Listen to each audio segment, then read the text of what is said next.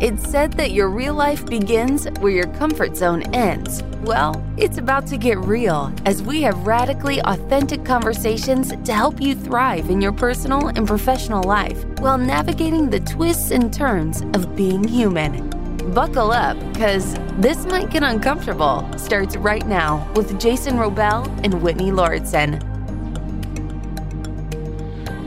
So, I don't think that we would be doing this episode justice if we didn't start off by talking about how we met our guest, Jason Horton, which was through stalking when I um, followed you into a parking lot of a grocery store. Do you remember your reaction when that happened, Jason Horton? I was like, not again, not another stalker wanting to get close to me. I was just looking at that picture actually. It's, we're definitely going to have to put that picture in the show notes. And I'm having like some deja vu. We've obviously talked about this before, but I feel like we talked about it on like some public setting. Like, was it in a video or it must have been discussed on the podcast that I was on for your Friends with Benefits show. Is that show still going? It's without benefits, no benefits. Oh, right, right. True, true. It's unofficially on hiatus. Okay. That's a really good show. And I was honored to be a guest on that show. That was a lot of fun. You had a lot of interesting guests on that show. And I'm, I thank you for clarifying that it was without benefits because wouldn't want people to think that you and I were friends with benefits. No, no, no, barely any friendship, never mind benefits. so I try to keep the friendship at a minimum. So. you must be an intro. Either you're an introvert, or I should take that personally as an offense that you don't want to be friends with me. But yes, uh, for the listeners' context, Jason Horton and I met because I literally followed his car into the parking lot of a grocery store where he was probably just trying to go about his day and do some grocery shopping and some strange girl pulled up next to him but that is because we had the exact same car and we were part of something called the Ford Fiesta movement back in 2013. And we quite literally had the exact same car because it wasn't just the model or the year, it was the paint jobs were on it. We both had green, but did yours have that camo on it too, like mine did? No, no camo, but it was a stick, which I yeah, the stick shift. Want. Yeah, right, right. And Jason Wrobel happened to be in the car with me because we were driving to Jason Wrobel's home and you guys actually didn't live that far away from each other. You were, I think, in the same neighborhood. Glendale, baby. Yep. Ride or die. Glen Dizzle. I'm in Beverly Hills now, in the hills. Oh, wow. Oh, well, Jason, a lot's changed in seven years, Daddy Warbucks, huh? and uh, Jason Wrobel now lives in Boyle Heights. And that was something else I wanted to bring up because Jason Horton posted on his TikTok for his podcast this I didn't actually tell Jason Wrobel about this yet, so this is a complete surprise. But you did a little TikTok and probably a, was it a whole episode of your show or like a part of your episode about that Sears building? It originated because it is in my book, some photos of that Sears building, and then I took some video and then retrofitted it recently for TikTok as an experiment for the Ghost Town Pod TikTok. So initially it was just photos for the book. Aha. What did you discover exactly about the Sears building? Was it, I have to say, the TikTok made me wonder like, were you just speculating or do you actually know like ghost stories? Is it just like a historical thing? Is it supposed to make people feel creepy? Like, I want to know more because I'm super curious about abandoned buildings. And that's why I love all the work that you do around this. So, what did you learn about that building? for me, it's the history of anywhere and the architecture, and of course, understanding businesses like Sears, which was huge and an icon, and now it's pretty much on its last leg. So it's a combination of the abandoned, the historic, it's LA based, architecture and you know technically the Sears there it's a very small part of the, this huge building is still open for business for how long I don't know so it's really 95% vacant or abandoned which instantaneously makes it creepy. Yeah, but to say like, "Oh, check out this 95% abandoned building doesn't have the same ring." and people nitpick, but I'm like, "Listen, stop taking the fun out of it." yeah. it's so iconic that, you know, Sears and then just, you know, people in that TikTok, which is great, is people kind of regaling their, you know, I used to work there. I went there as a kid. You know, I remember walking by it every day. Somebody said that they got kidnapped from there on the TikTok. Wait, what? Yeah, yeah. It was, On your TikTok, someone admitted that they were kidnapped at that exact Sears. And Jason Wrobel, you realize we're talking about the Sears building down the street. Yeah, so it's literally a five minute drive from my house in Boyle Heights. Maybe that's going to invite some stalkers over my home because now I've given people context of where I live. I've actually never gone into that Sears Jason Horton. I've always been curious to do so because I don't believe I've actually physically gone into a Sears since I was a child growing up in Detroit because we also had like an old Sears with that old cursive font and it was the Sears in Detroit we used to go to was very old school. So I don't think I've been inside of a Sears Roebuck and Company since the 90s. I was, however, in a J.C. Penney in 2011 and picked up some fancy kitchen towels. But uh, yeah, Sears haven't been in since the 90s. When you were doing that segment, Jason, did you actually physically go into the store? no, the store was closed, and I assume that maybe had been closed, even though there was some kind of current after the fact signage up. But I mean, the majority of the building, as you could see in that little video, I mean, there's windows broken out, you know, the old school Sears door handles. It's pretty locked up pretty tight, but it's clearly vacant or abandoned, except for, I suppose, the Sears, because people wanted to let me know. They're like, no, that it's not abandoned, it's open. And I'm like, well, it's a huge building. And at one point it was the, I think the most expensive Sears to run and a small portion. And I've been in a Sears and JC Penney's recently and they're really holding on. And the fact that you haven't been there, you're part of the problem is what I want to say. People wonder why, like what happened, you know, the idea of the mall and the American mall is probably, I would say it's probably the core of what kind of got me interested in a lot of the things that I talk about now or I try to put out now, being mall obsessed. And I think we're all, you know, the age group of being upset. We know, I, I mean, I grew up with the mall and the culture of the mall and watching television shows and movies center, you know, take out the mall and movies and TV shows and where you met and, you know, where you would meet people, depending how cool and popular you were or are. It's such a huge part of American culture. That's true. Your entire book Yeah, is should be basically abandoned in, in historic malls, not abandoned in historic Los Angeles. Sure. Well, if you foot the bill and take me to all the malls across the United States, I'm happy to do that for you. Maybe it's your second book once this one becomes a huge success. Like, I, I really feel like the next one should just specifically be about malls because I would read that. I'm not going to read your current book, but I definitely would read the one about the mall. Well, my current book is the Bible too. It's the sequel to the oh. Bible, yeah. So if you're not Oh. Interested in that, then that's that's on you. But it's pretty compelling stuff. yeah, it is. Well, I love this too because you're right. Actually, I hadn't really thought about that. That reminds me, speaking of historic Los Angeles, I felt a little sad when the mall in Santa Monica was turned into whatever it's called now. But remember that old mall in Santa Monica that they took down and replaced? Had you spent any time in there? I mean, I'm not a huge West Side guy when it comes to that stuff, but yeah, I mean, I definitely remember. You know, I didn't really take it in the way that I should have.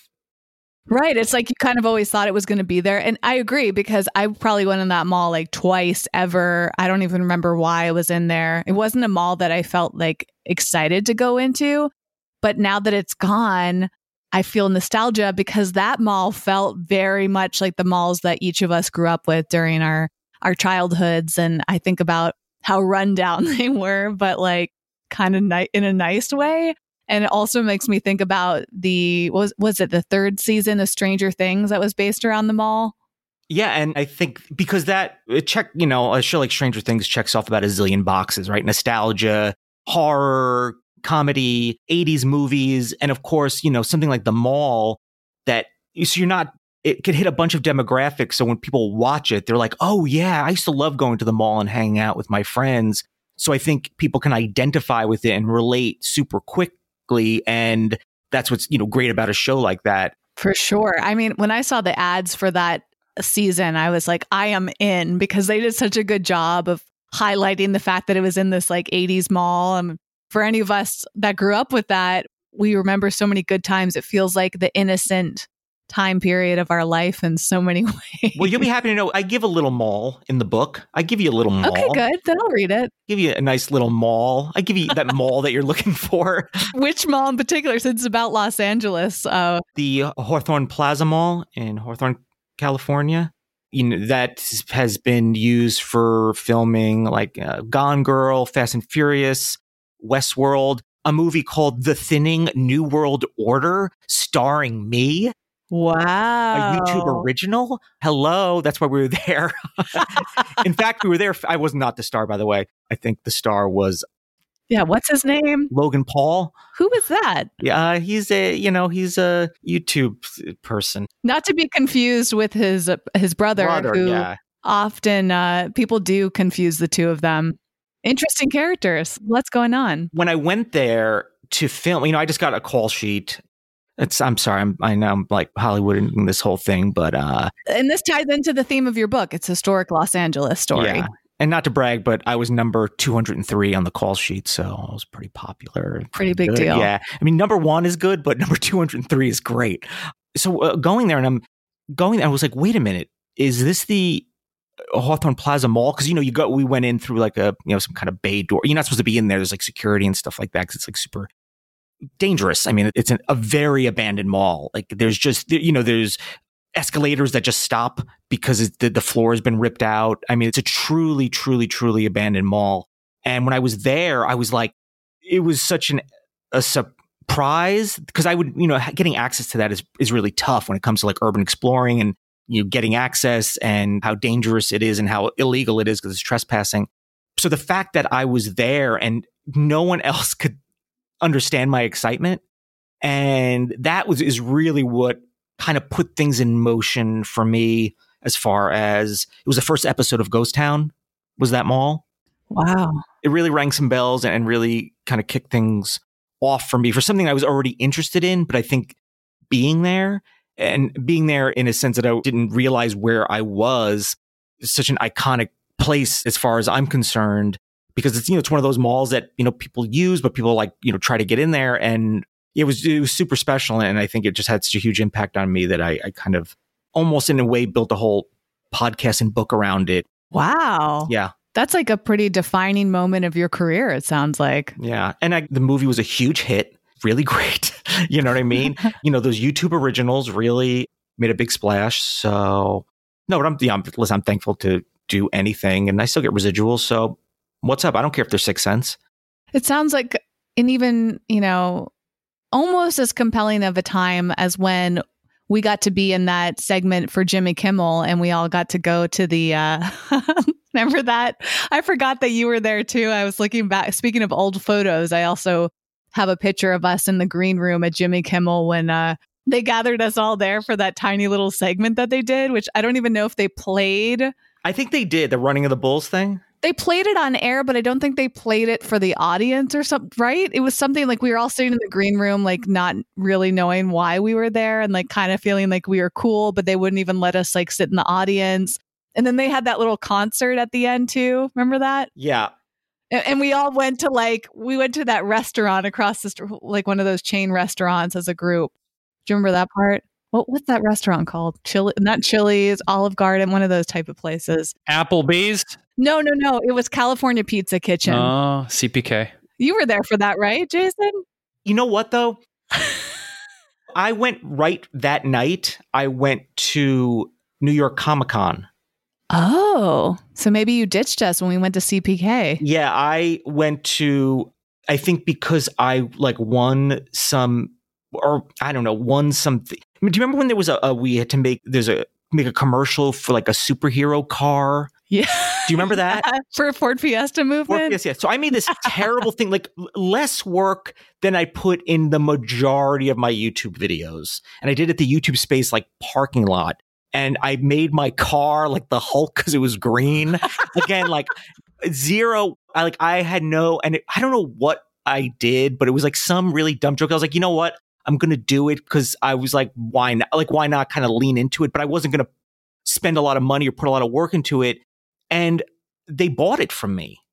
Like as a SAG commercial. I don't know what they did with it, right? But I got like a check for like a few thousand dollars. Oh my gosh. Something I almost threw out because I was like, oh, this has got to be a bill.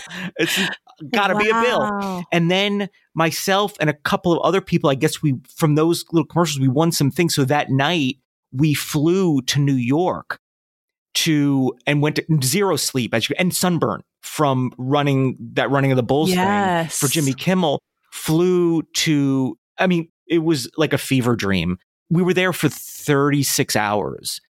And then I remember going with some like Ford executives to like a bar restaurant. And in my history with like, I was like straight edge most of my life, and I still pretty much am now. But for uh, that period, I was like, sure, I'll have some, you know, this period where I was like dating before that. So, you know, being social. But I, I got so drunk at this thing and I was asking these Ford executives, I'm not going to say who. I was like, how did you pick some of these people? They're terrible. I was like, they're, they're not funny. They're not interesting. I mean, awful, like awful, awful, awful.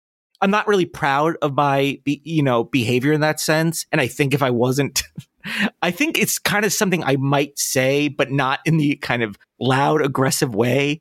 But the guy, you know, the guys from Ford who were really cool, I think they knew what I was talking about because sometimes I'm that person. They're like, why is this guy who clearly has no skill in this there? So sometimes I'm the guy, and sometimes I'm the guy calling out the guy, let's say. But person from Ford was like, you know, everyone's a fan of somebody and everyone is an audience for somebody. And that's kind of, and I always remember that. And then maybe falling face first into a plate of spaghetti or something like that. We went to some- That's like a really good piece of life advice, though. Like, you know, everyone has a fan. I thought that was really important because I would say at that time, when I think back on like the glory days of, especially when it came to YouTube and stuff like that, that time, I say 2013 to 2015 was apex.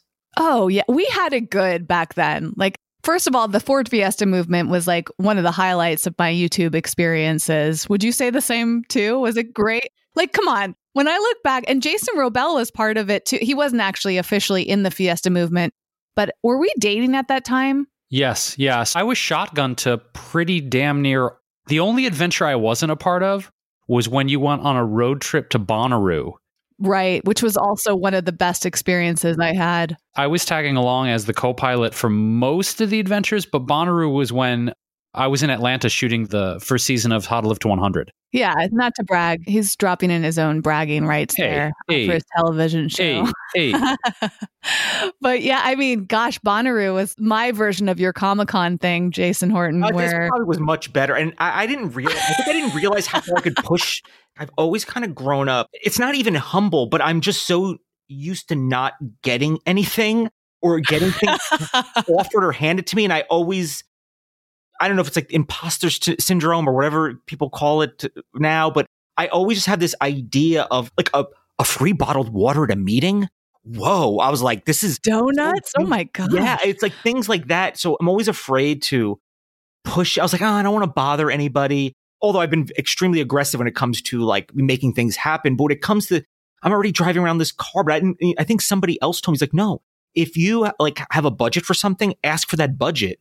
So after that point, I started asking for uh, lights, equipment. I need to go here. I need th- I need money to do this. And then I went to San Francisco, and I think I realized about three fourths of the way in that I wasn't really pushing very hard. Yeah, because they never really told us that much about what budgets we had. And for the listener, the context is not only did they give us free cars to there was a hundred of us in this program as YouTubers, and it was basically like a big advertisement for Ford. And I was kind of in that same place, but at a certain point, I started to see how far I could push the boundaries. So I started like figuring out like how could I integrate these advertisements. So again, for context, every month we had to make at least one video featuring the car and it also could be very subtle. Like the car barely had to have anything to do with our videos. All of us had credit cards. And so basically, as long as you got permission, you would have like a spending limit. And so every month you got like a certain budget to do whatever you needed to do for your videos. And at one point when I figured it out, I decided to see if I could go skydiving and get that paid for. And so I turned my skydiving adventure into a video. What was the best thing that you did with your budget? nothing. I didn't do anything cool with it. I honestly like I really didn't. But also the thing is is that things that I wanted to do and I wasn't super like ambitious with it. Although one thing I did is I had a party at Dave and Buster's, right? And you think who wouldn't want to go to that, right? It was just something very like kind of easy and close. And I think I had a thing with Dave and Buster's too, so I was kind of double dipping. Like you mean they were like giving you like free tickets or something? They were well, I yeah, I was doing some kind of thing. I was supposed to do some kind of integration with Dave and Buster's and Ford. So I made both those things happen. So I made money on top of Wow. But here's the thing is you'd think, wow, that's really great. The I could not find people to come because the only time I could do it was like 11:30 a.m. on a Tuesday, and people are like, I don't want to go to Dave and Buster. I would have gone to that. Thanks for the invite. I'm pretty sure I asked every single person, especially people with the Ford thing. Maybe I turned you down, and I'm just like, But a thing, and I was just real, but I was like, yeah, it is kind of strange time to do it. So I remember remember doing that, but I also they funded a lot of my YouTube videos essentially that had nothing to do. I won best comedy video. Oh right, I forgot we got prizes at the end. Oh my god. because Ford knows comedy, if anything. And I made a video that is, again, looking back, was it a great take? No. Like a lot of my videos were not a great take, although I always, the joke was, I believe, was always pointed at myself. But it was obviously, it's, it's also satire, I guess, but it was 25, it was something like 25 worst ways to, you want to, you know, those videos, 25 worst ways to talk to a woman, something like that. Right. And you used to shoot those at YouTube space and like that one room. Was this part of that series? Remember they had that like kind of like a restaurant set? Yeah, I think this I actually did at the the shooter and editors and the kind of co-producer's house. We just took the money and considered it like the budget because we had like a you know pretty large cast and then we had extra shooters and editors, but also think we paid ourselves to to kind of do it. So the budget was so I would kind of like double dip in that sense. So I wasn't really thinking ambitiously like going to Bonnaroo like I should have, but I was thinking like, how do I benefit my YouTube channel and also benefit me, I guess, financially. So in the future, I can make more YouTube videos. But that video where you see the car in it for like a second in the beginning, like a car pulls up. And in fact, that was the one I submitted to them when I actually uploaded the actual video. It did not have the car at all. And nobody said anything because it didn't make any Wow. sense. So I got paid essentially to make that video and it was content and it, it fulfilled my thing with Ford. Again, they were not very clear with what we're supposed to do. So Yeah. I think we were all kind of winging it and I'm sure they were winging it, but it was absolutely like those glory days people talk their football days back in high school. 2013 to 2000 like for me like 15 ish were pretty apex because I also like went to YouTube London and worked at a YouTube London, which was an amazing experience and just a ton of cool things happening. It was kind of like the heyday for all three of us, Jason Wrobel too, right? Yeah, I feel like you talk about it being an apex. There was definitely like, certainly for me from like 2017 onward, just kind of a slow downturn in the amount of content I was doing on YouTube, the algorithm changes. And to be blunt, I think I just kind of got burnt out. I started my channel in 09. And I think by 2017, I just just started to decrease the number of videos, the number of things I was putting out. And I don't want to say I've abandoned YouTube, but my I don't put nearly even close to the amount of content I put out. Like you're talking about that heyday, and vice versa. We're talking about brand integrations now. It's rare for me now to even get a request for a YouTube brand integration. I mean, it seemed like you know Instagram kind of just like went berserker from say 2015 onward and of course now TikTok, but it's rare these days that I'll work with a brand and they ask me to do a YouTube video. It almost never happens anymore. I've also pretty much it well in I've abandoned YouTube in one way, but I've also leaned back in in another way. But I will get those requests, and I'm like, "Have you? I haven't put up a video in a while. It, the, the engagement's not going to be there." So I, I literally just ignore all those emails. 'cause I was like, "I'm not going to make a YouTube. I'm not going to make like a bad YouTube video to promote like some terrible product. Right. That's not going to be worth my time and, and effort to put it on a, a channel just so people like, oh, man, I remember this dude. This dude fell off. Like, I, it's like I'd rather just I'd rather leave it kind of suspended where it is. And if there's some reason or way or the means, I'll do it. But I started another channel for the podcast and surprisingly that does well in a sense with very little work. So I've kind of just switched gears on that when it comes to to YouTube. Kind of looking back on all our careers, I'm curious, uh, Whitney and Jeho, if you have felt well, I'm, I'm pretty sure I know the answer, but I'm curious more about how you handle these situations. You know, doing such a variety of brand integrations and working with small, medium, and super large businesses. What kind of navigations did you guys do creatively or emotionally, say, when you were working with, quote, difficult client or someone that maybe you felt super creatively restricted or they were trying to squelch your creative ideas, but yet you had already committed to a project? How did you guys handle that? And if that came up over the years, or maybe it was just easy breezy cover girl the whole time. I don't know. For me, it was no, it was always the bigger they are, the more pushback and the pushback. It would start off like, "Hey, guy, you hey, look at Uh, you know, I'm wearing jeans. We're cool. Like, do what you want." when it came time to do it, it was like a totally different scenario. And part of my problem is, is like I'm, I'm relatively agreeable, but I don't like when it starts off with one thing and ends up in another, and then I get I don't like to really be challenged because I believe I'm here. I didn't seek you out. It's not like I'm just knocking on like Sony was one that I did. And I remember pitching something, didn't have any, literally anything. And we pulled up a video, like whatever teleprompter, whatever it was. And then I pointed to the number at the bottom of the video. And then I sat down. I was like, that's why I know what we're doing.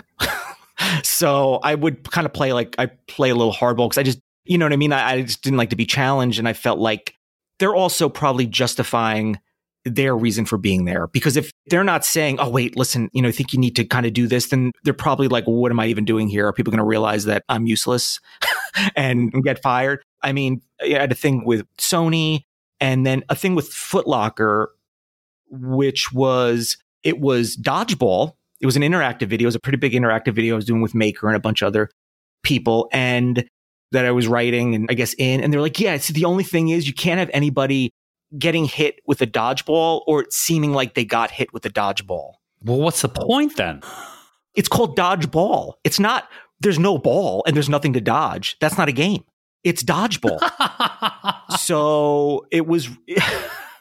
it was it was really really difficult and it's like you're doing it it's like it doesn't even make much sense that reminds me of when actually kind of on the recent side i did a campaign with an alcohol company and you couldn't put a beverage to your lips in your content, especially if you were by yourself. I think the only way that you could show alcohol being consumed is if with somebody else was there. And I always thought, wait, so they don't want anyone to be advertised for drinking alone?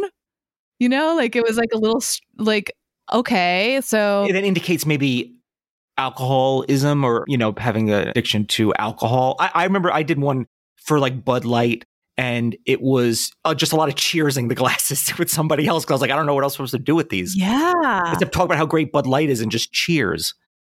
Right. Also, Ford didn't like that either. What? They didn't want you drinking alcohol while you're sitting behind the wheel of their car, which I well, thought was very uptight. How extreme. God. Jeez. Um, so, I mean, this is interesting too for you, Jason Horton, and and I guess for us too, because here we are with a podcast, and it's it's interesting how all three of us were like really like focused on YouTube, you know, back in those heydays, and how you know at least for Jason Wrobel and I, like it's really on the back burner for us. It sounds like it kind of is for you too, Jason Horton, and like to me, podcasting is so fulfilling and it kind of feels like it, YouTube used to feel for us. Would you say the same? Yeah, it's, you know, a lot of, it's like a lot of the rules are the same. And then a lot of the rules are different, which is great because you can, you know, it's all content and distribution. I remember somebody telling me years ago, like that's what it all boils down to. I know people will be like, you know, connection and whatever the you know uh, whatever the you know value and all that kind of stuff. But really what it comes down to is is content and distribution when you really boil it down. And that's all this is. So in that way it's the same but in a different way it's in a very upcoming thing. Whereas youtube was like yeah it was still upcoming but it was like you didn't really need to be sold on youtube. And podcasting is in that same way where it's pretty popular stuff like that, but it's still compared to the amount of YouTube channels compared to podcasts, way more YouTube channels, you know? And, but also people generally know how to find a YouTube video, but do they know how to find a podcast? I mean, I'm sure you've maybe had a thing where, you know, you want to get your podcast in front of people, but it's like, well, check it out on Apple. Well, I have Android or I don't know how to use a podcast. And so there's always the, there's different pitfalls because it's still newish, but it's also the same old thing. It's just like, how do you get what you do in front of the most amount of ears and, and eyes, you know, if, if there's a video portion of it as possible? And how has that changed for you? How many podcasts have you had, basically? Because you've had Friends Without Benefits. You now have Ghost Town. Do you have another one? I had one before that that kind of that I did with Maker that was kind of produced by Maker Studios. And what was that called? That was called Two White Guys, which again, Uh-oh. looking back, the name but bad. You know what I mean? It was just like a bad. It's like a, a lot of bad, corny, bad takes. Just trying to be like ironic, and it was dumb. But Who was the other white guy? I did uh, with Josh Mattingly, who was in the YouTube world, and he was working at worked with him at Defy, and then he's a producer over at the Fine Brothers, and I knew him through comedy, and we would interview people, and but a lot of who we'd interview were adult stars, which was very interesting. Wait, I'm sorry. Adult, you mean adult film stars? Oh yeah, yep. Porn, Got porno. it. Thank you. Thank you. Thank you. Just wanted to clear that up for the listener. Yeah. Yes. Oh no, just actors that were over the age of twenty one.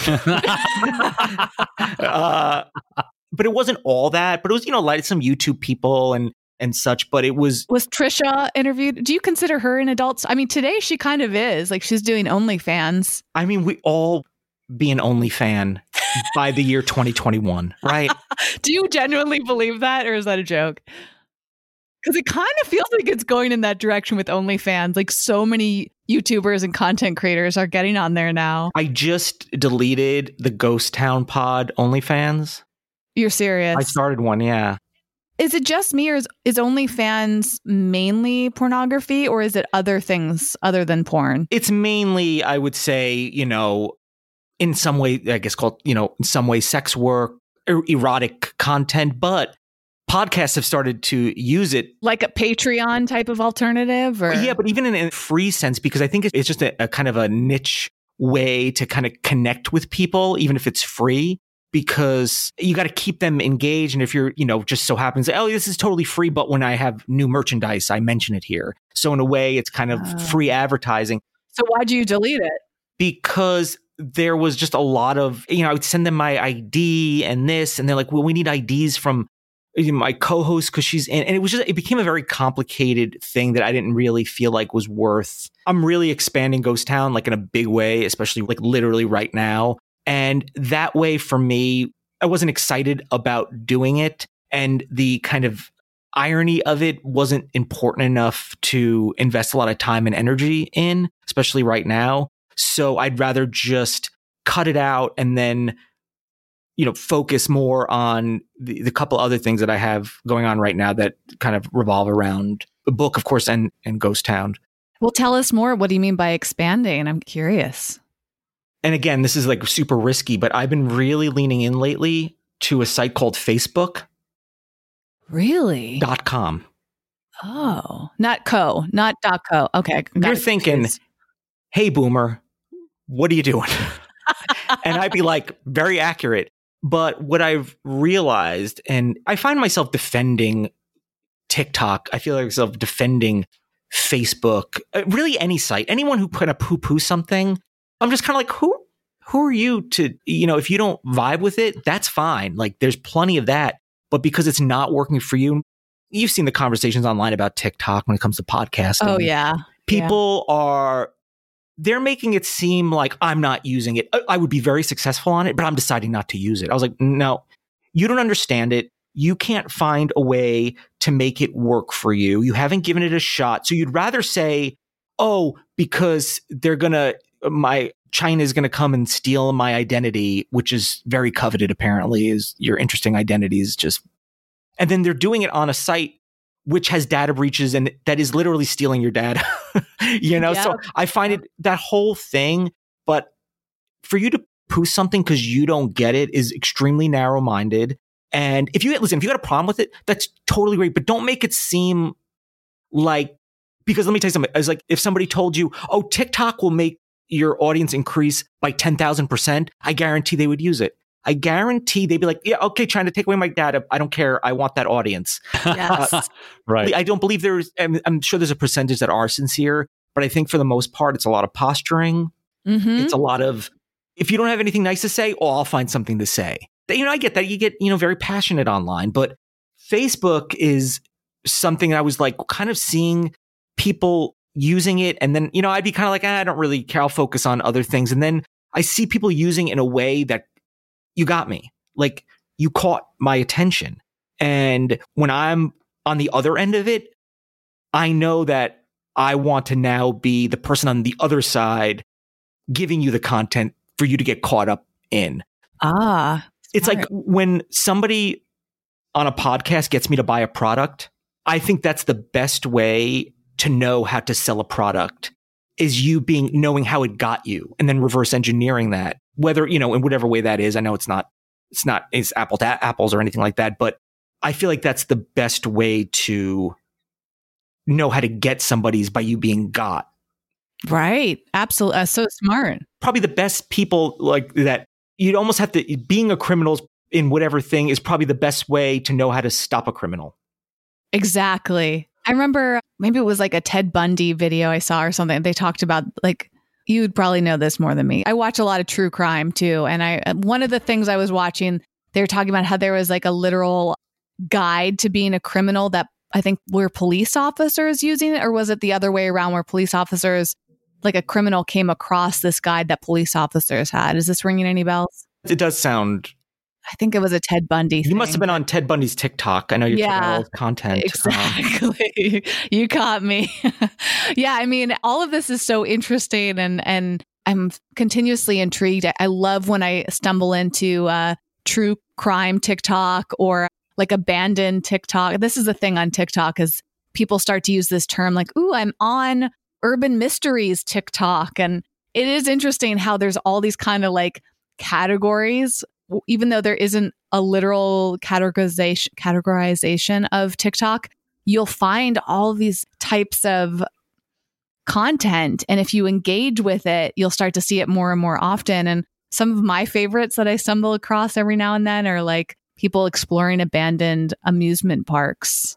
Are you into that too? i mean i've tried trust me it's like a f- essentially a f- part of the reason i went to berlin germany was to go to this place spree park that was abandoned and i could not get in yeah i could not for the life of me get in there and there was a way that you normally they had like these little tours and they stopped them because it got too dangerous and then you'd have to like sneak in and i was like i don't feel like getting caught like in another country like trespassing. And plus there's you know uh, tons of other great things for me to see and do there but yeah and um, you know amusement parks are i mean obviously there's just so it's like like I, it's my kink i guess right is that the thing it's like it's uh, an abandoned amusement park is my kink it's like Specifically an amusement park, not just like any abandoned space. amusement parks, even at its shiniest, are creepy in a way, you know, are weird and they're very ornate and they're very intense.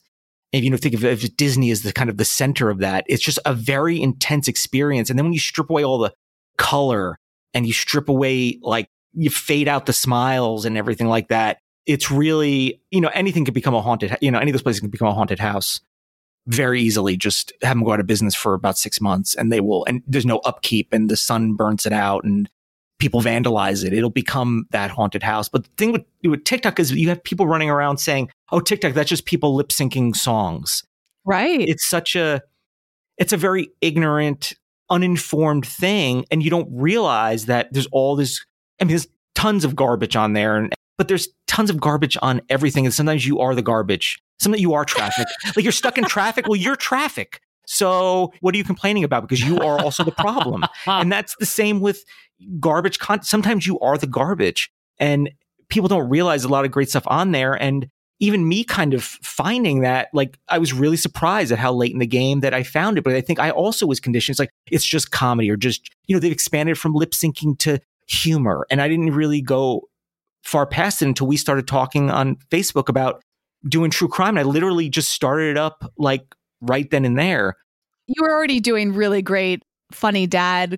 Not funny dad, but I love your theme right now of Hey Bud. Yeah. Hey Buds. Jason Wrobel, have you ever seen any like Jason Horton, would you say that's like a hundred percent of the content you do on that channel? Like everything is the Hey Bud? For a while, it wasn't that, and it was like really hit or miss. And for me, it's like uh, I couldn't find a way to really make it to do what I wanted to do without somebody else.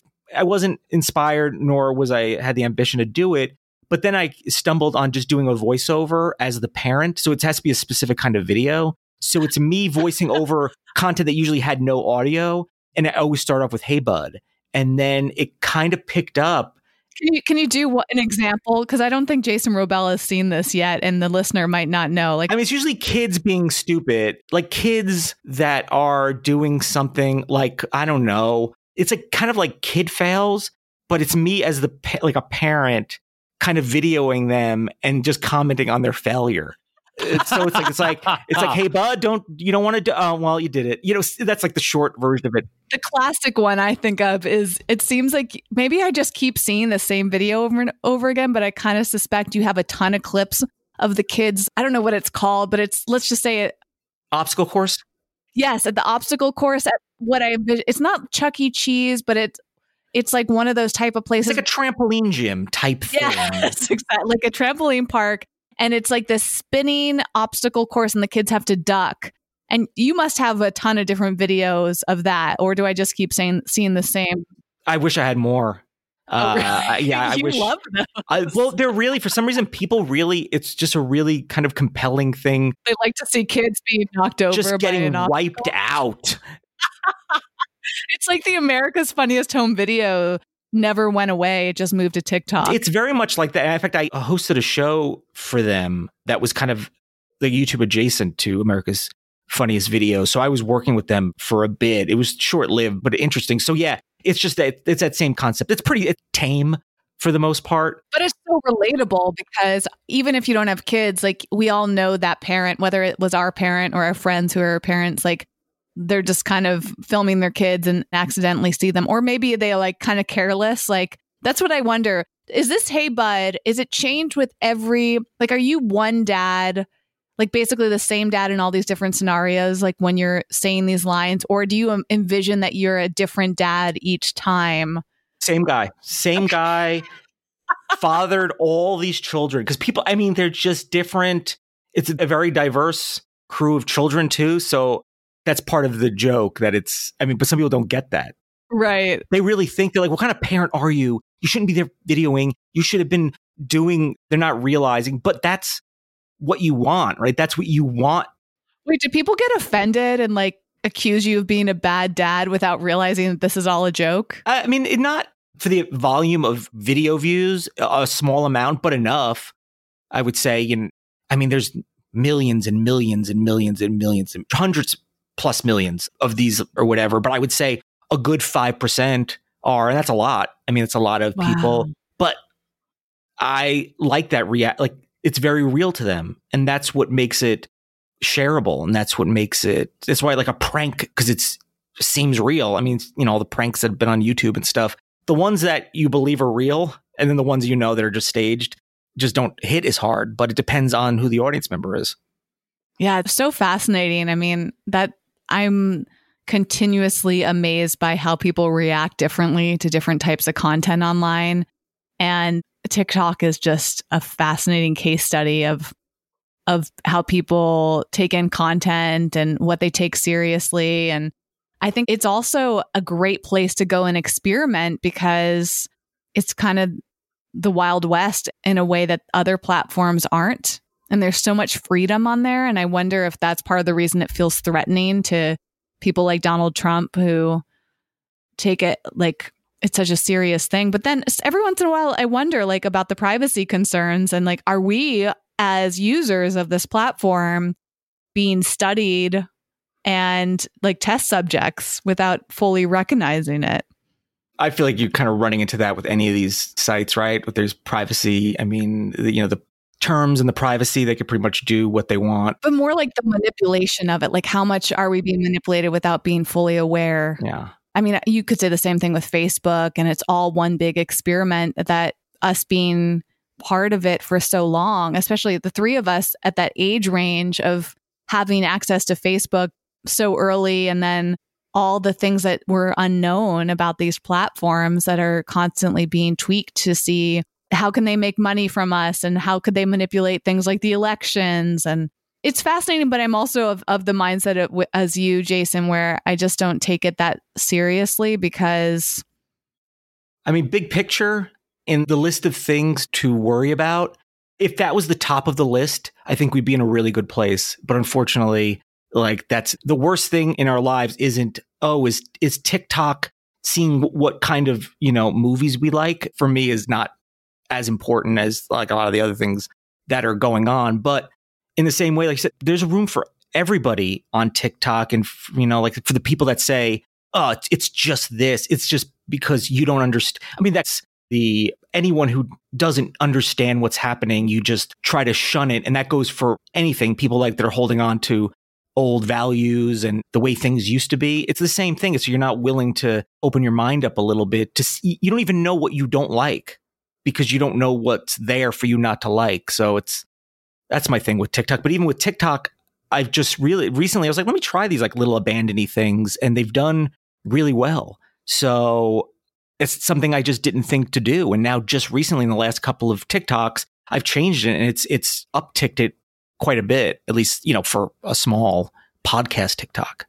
I feel like in terms of, you know, privacy and data harvesting and all these issues, I have nothing to hide. You know what I mean? It's like um, my whole philosophy is I understand that if we extend this logical argument to the nth degree in terms of our devices eavesdropping on us to not only, you know, fling ads in our face, but ultimately, you know, perhaps certain government agencies trying to figure out if we're doing anything potentially nefarious. I mean, on the one hand, like I'm going to cop to my beliefs, I'm going to cop to my political views. You're not going to, whoever's like sort of eavesdropping is not going to be like, oh, we got something dirty on Jason Wrobel. Like I'm an open book in that regard. Interesting though, recently, about two weeks ago, a good friend of mine got a visit from the FBI because she had been posting some content about defunding the police, Black Lives Matter, like really, really, you know, every single day, multiple posts a day. And she got a visitation from the FBI looking to kind of investigate whether or not she was engaged in, quote, domestic terrorism.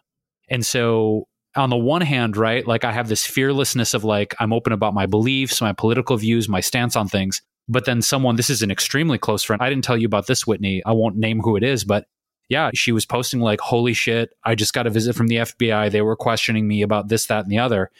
And so it is interesting to think about who's watching what we're doing and how they're interpreting what we're posting and the context of our posts. As long as they subscribe, I'm cool with it.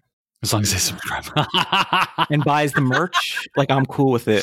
so funny. And Jason Wrobel, I'm curious, like, what has stopped you from really harnessing the power of TikTok? Because I've been trying to encourage you to get on that platform for months. You and know I, what it is? Every single day, I send Yep. you a TikTok Yep. video to watch. Yep. I'm but you're fu- not that into it. No, I'm fucking lazy. I'm fucking lazy. You know what it feels like to me? And perhaps this is a misplaced expectation or fear or hesitation. Is boy, how do I even phrase this? It's interesting we're bringing up the heyday of YouTube, right? Because I get people like, oh, did you see like so and so blew up on TikTok and they weren't even known before? And there's all this frivolity and happenstance and like, you know, dog and pony show stuff where like this person got signed by WGA and CAA and blah, blah, blah. And I think I'm just, boy, I'm just like another platform. Like there's a hesitation because I feel like there's a burnout that I've gotten into, especially during COVID, like slowing down over COVID. We've been kind of mashing the throttle on the podcast. You know, we put out three episodes a week. We're getting some really good momentum, but I don't know, Whit, there's just a part of me that like I think about putting any effort, like like substantive, consistent effort toward TikTok, and there's like my body is just like, ugh, ugh, another fucking platform.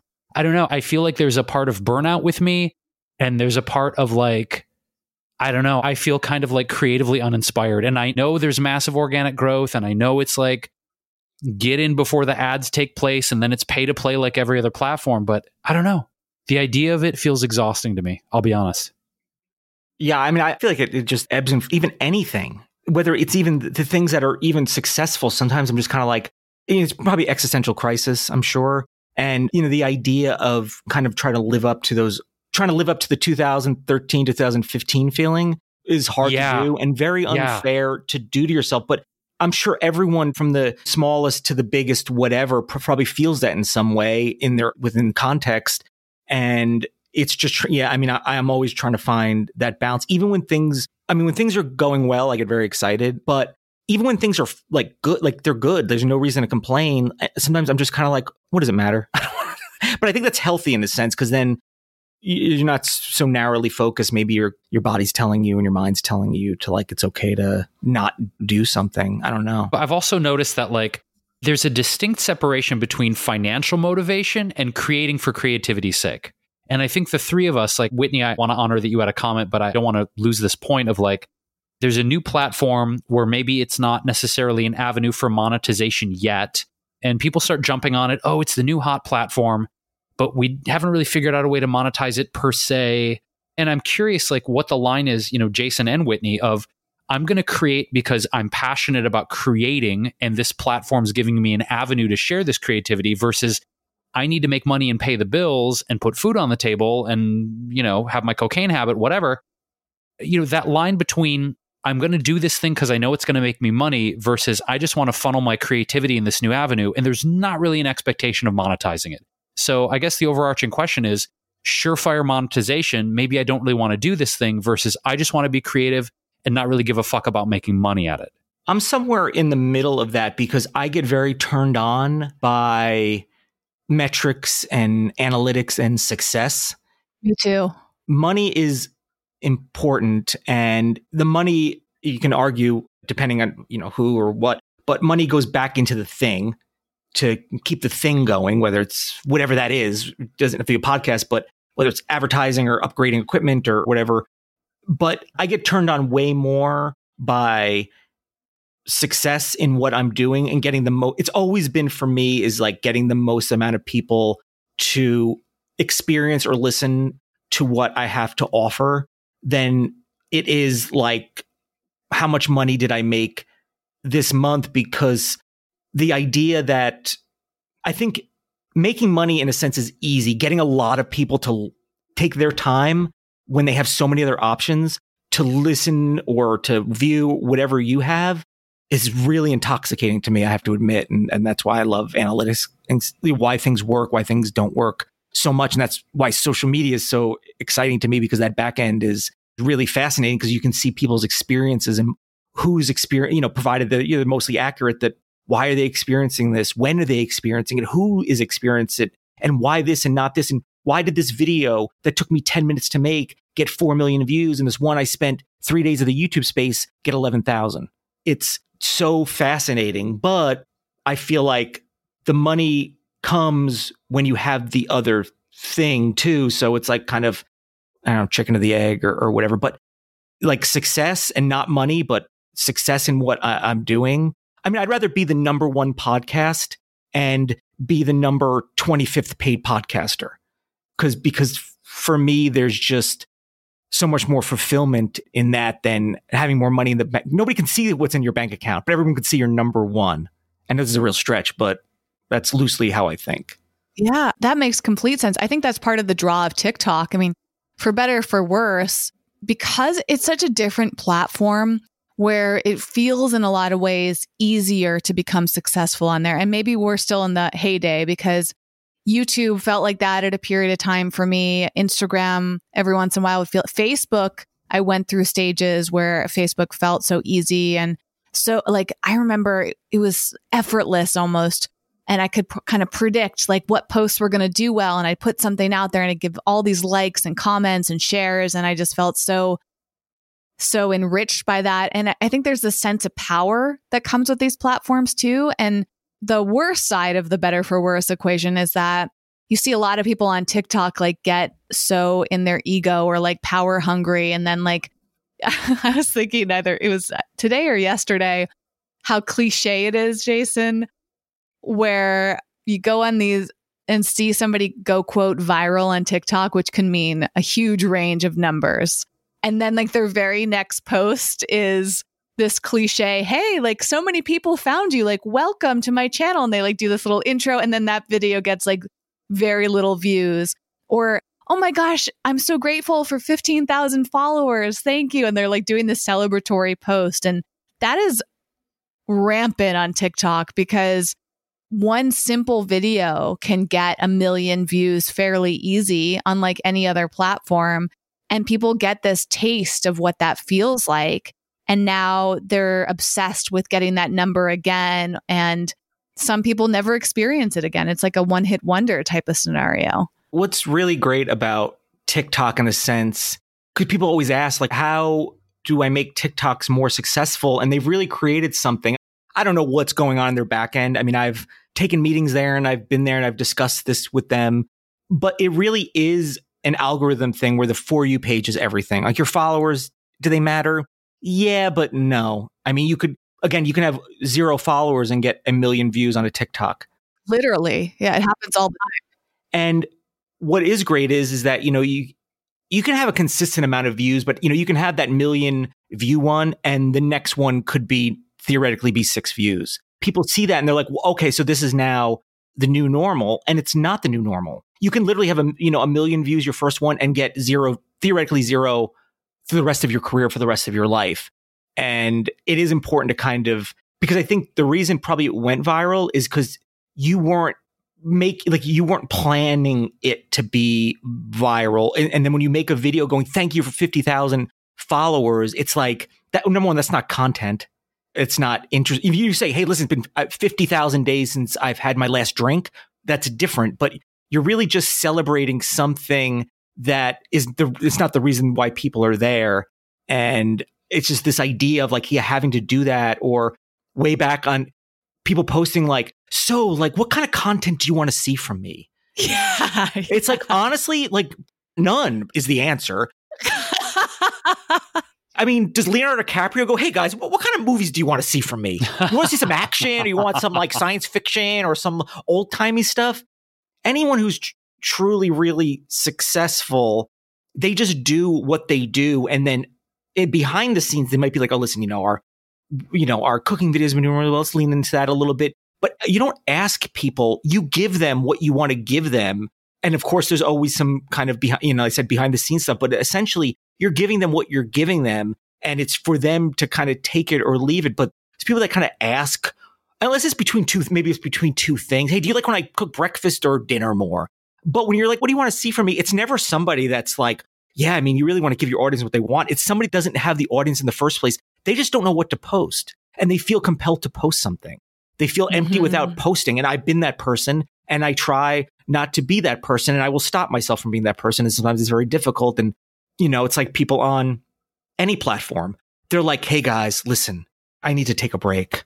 So if you don't hear from me, you can just DM me on these 12 different platforms, but I'm going to be off Facebook for a while. And the opposite when they come back, they're like, hey, I know it's been a long time and I'm sorry for not creating a video in a while. I don't like people that do that, I think are very, it's really it's the thing to, you feel lonely, you feel very disconnected, and you want to connect and seem interesting. And that's why, like, my Facebook, I just pick personal page.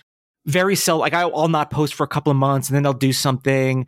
And at this point, even though the book has just come out, I haven't even really promoted it as much as whatever. Because one, the climate, I feel a little guilty about like talking about myself, even though I want to. Don't get me wrong, I'm not like humble in that sense, but I just feel like sometimes it's been bad taste. That's why I haven't, up until the point the book came out, I really didn't talk about it that much.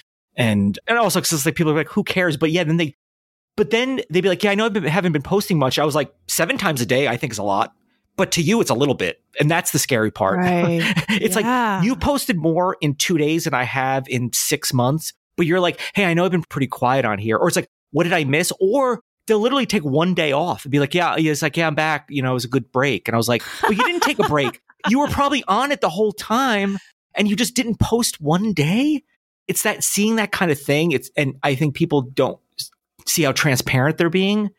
And it, I'm not above that. I am also that person. It's just I'm using all the restraint. yeah, we have to use restraint. Well, I'm just using all the restraint in the world not to seem vulnerable right now because I don't want number one, I don't want to bother people. Like, I have this thing. I was like, I don't want to bother you. It's like uh, Ford. I don't want to bother you to ask you for more money to go to Bonnaroo. You know what I mean? Like, I had this in, thing where I feel like I'm bothering people. Well, sometimes I know I'm bothering them, but that's intentional. Like, I know I'm bothering them. But for the other times, I try to balance it out by like, I'm just gonna not put any more digital carbon footprint out there of my annoying self. And I go through those things where it's kind of like it's existential. Who cares? I haven't put an Instagram story up in a while. Nobody cares and nobody needs it and it's not important. Like they're not sitting around being like, where's Jason's story? If somebody's that close to you, like the, hopefully they have your phone number and can text you or call you. But the thing is, none of those people have that. Hey guys, listen, if you need to, why would I need to get a hold of you? And if I did, I would get a hold of you. But you're making it seem so dramatic and maybe because I'm connected to a lot of like actors or entertainment types, but people are just like that in general. And the different platforms are dramatic in their own different ways. It was interesting for me too when Trump started to threaten banning TikTok and said you could see the vulnerability in all these TikTokers because all over TikTok there were those videos of hey, if TikTok goes down, follow me on Instagram. And I thought that was Oh, so wow. ironic. Oh, yeah, it was everywhere. Everybody was doing it. They were panicking clearly. They were trying to set up their backup plan. But what I found so ironic about that is these very people have been bashing Instagram and saying, like, Instagram's the worst. Like, that's why we're on TikTok, you know? And now that they feel secure in TikTok, they're back to bashing Instagram again. Now that Instagram has Reels, which is like their copy version of TikTok, myself included, like I'm incredibly turned off by Instagram Reels at, at the beginning, at least. Still a lot to be determined, but it's just been funny how you got to see the truth of the experience there, where the very same, kind of going back to what you were saying, Jason Horton, earlier about bashing something, like the very same thing you bash if something's taken away from you and that thing that you've been bashing is all you have left, you're back to that. And so you get to see the reality of you were never really bashing something. It's not that you didn't like it, it's just that you had an alternative to it.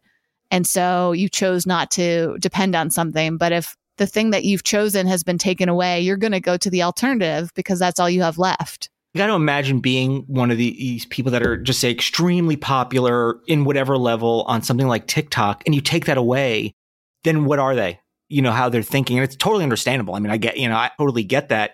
Guys, make sure you follow me on Instagram. When the crossover from anything to anything is never really that great. It's never, but they're just like, all, all- like my TikTok lives notifications. I mean, you know, it Oh, shows up oh, I and thing. It was just like, hey guys, it's, it's end days, it's end times here. Make sure you follow me on Instagram for more stuff.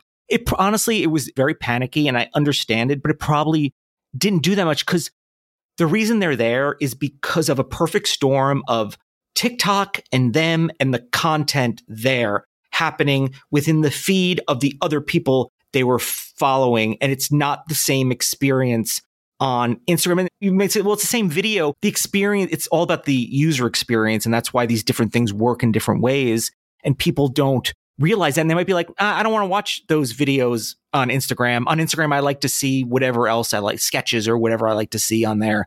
So it's, yeah, it's really interesting. People's, it's understandable. You know, you're vulnerable and you feel like you've worked so hard on something. And it can be, t- I mean, TikTok can be like, your channel, your TikTok account's done just because we feel like it. And that's their right to do that. And it's a very precarious place to invest literally everything in. this is endemic of the whole digital media culture though is that you know these corporations these billion or who knows if it's going to get to trillion i mean dollar valued companies are you know they're the gatekeepers they're the overlords in the sense that you know as you're detailing jason and whitney that depending on how this thing goes with trump and is tiktok going to get bought by microsoft or some american company i mean as cliche as it is to bring this up and, and i know they still exist i know they do but it's not like it was 15 years ago you know myspace it's like everyone was putting all their chips in their basket of MySpace 15 years ago, myself included, you know, putting my music out there when I was doing all that. And I remember seeing people like before anybody knew who he was, Macklemore. Like, it's like, who's this guy from Seattle? Who's this white rapper dude from Seattle? But th- they can pull the plug literally at any moment. And I think what it comes down to for me mentally and spiritually, like my sense of self worth, my sense of identity is that if we look at social media as a way to chase attention, approval, and significance, and we tie our identity and our ego in our sense of attention, approval, and significance, when those things get taken away, it's like what does that do to our inner state? You know what i mean? Like for people that have millions of followers on tiktok and let's say it does crash and burn in the next month or 45 days whatever it is what's that going to do to a person mentally? What's that going to do to their emotional state? And to me the ongoing i guess challenge or opportunity is how can i continue to put out content but not be attached to the outcome and not be attached to how i perceive myself based on my success or lack of success? You know because if we don't do that inner work i think for me at least then I'm on a constant fucking hamster wheel and roller coaster of they love me, they love me, I must be worth something because look at my numbers, look at my numbers, look at my numbers, I'm worth something, everyone, look, look, look. And it's, it's such a constant feeding of our ego and our sense of self, and also, you know, on some level, hijacking our brain chemistry with all this stuff. I guess, you know, it used to be where you like if you got how much money you made, which is still obviously a thing, it's still a litmus test, but a lot of these people that are on TikTok and they get millions and millions of views and traffic, they're theoretically making no money. And that's okay for them because the value is, like you said, the ego. And you could kind of see it in real world and show people where is you maybe you can't run around, go, look, look at my bank statement. Look at my bank statement, you know, and you can buy things with that money. And then that shows that you have a nice car. It's this kind of like, it's just like, I feel like a different wheel where people will, you're working for free on TikTok. Doesn't matter how famous you are, you work. There is no way to make money on TikTok with just playing, you know what I mean? Everyone's been asking about that. And people are fine with that. I'm myself one of them. And I think that's just a different, a different kind of, cur- almost like just different kinds of currency or something. It's like a different roller coaster or a different hamster wheel. I don't know. Like feeding you in a different way. Yeah. Yeah. One thing I wanted to chat with you about, Jason, is Horton, and both of you actually, because we've all been through this process, is the book writing side of things. And it's kind of interesting when you talk about monetization, how as content creators, there is like this constant thought process of, well, how do I monetize this? Do I monetize it through ads? Do I monetize it through sponsors or affiliates or merchandise? And we've all kind of experimented with different elements of that. And book writing is one of those avenues you could take. So did your book come out of a, a, passion project or was it frankly part a monetization avenue for you? And how did that whole process get developed? How long did you work on the book before it came out? And the title by the way abandoned in historic los angeles. We'll link to that along with any reference we made during the show. There are a lot but those will everything we've talked about today will be linked on our website at wellevatr.com which is spelled w-e-l-l-e-v-a-t-r.com if you want to remember everything, find everything we've discussed today, you can find it there in our show notes. So tell us the story of how this book came to be and why did you decide to write it? Well, as an author, it's literally just so I could say that. So I could just start every sentence like, listen, I'm talking to you as an author, not a friend. So that's really the only reason.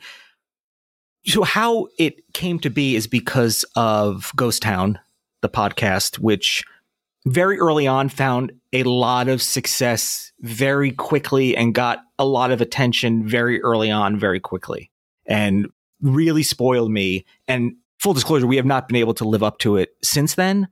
You know we had got a really big agent from it like a top 3 agent which I guess we technically still have in theory.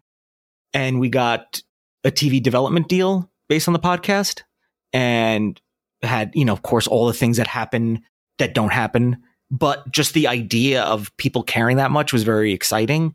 And I, you know, from the world of YouTube, like people put out books and something, there's just something about books that is so old school. When I saw like people had a book, I was like, that's so impressive. Like that's all those pages with those words and pictures and a printing press made them and in school, we read, we had books and you, you got to read, what books are you reading? Are you reading books? Book of the month club.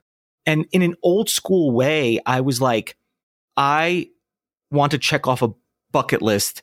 I want to have a book published. And that was it is I wanted it to happen.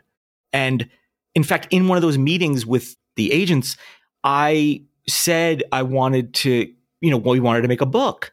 And they were like, that's great. It'll be easier actually for you to get the TV show than the book. And I found that so strange. And I was like, what? How is that possible?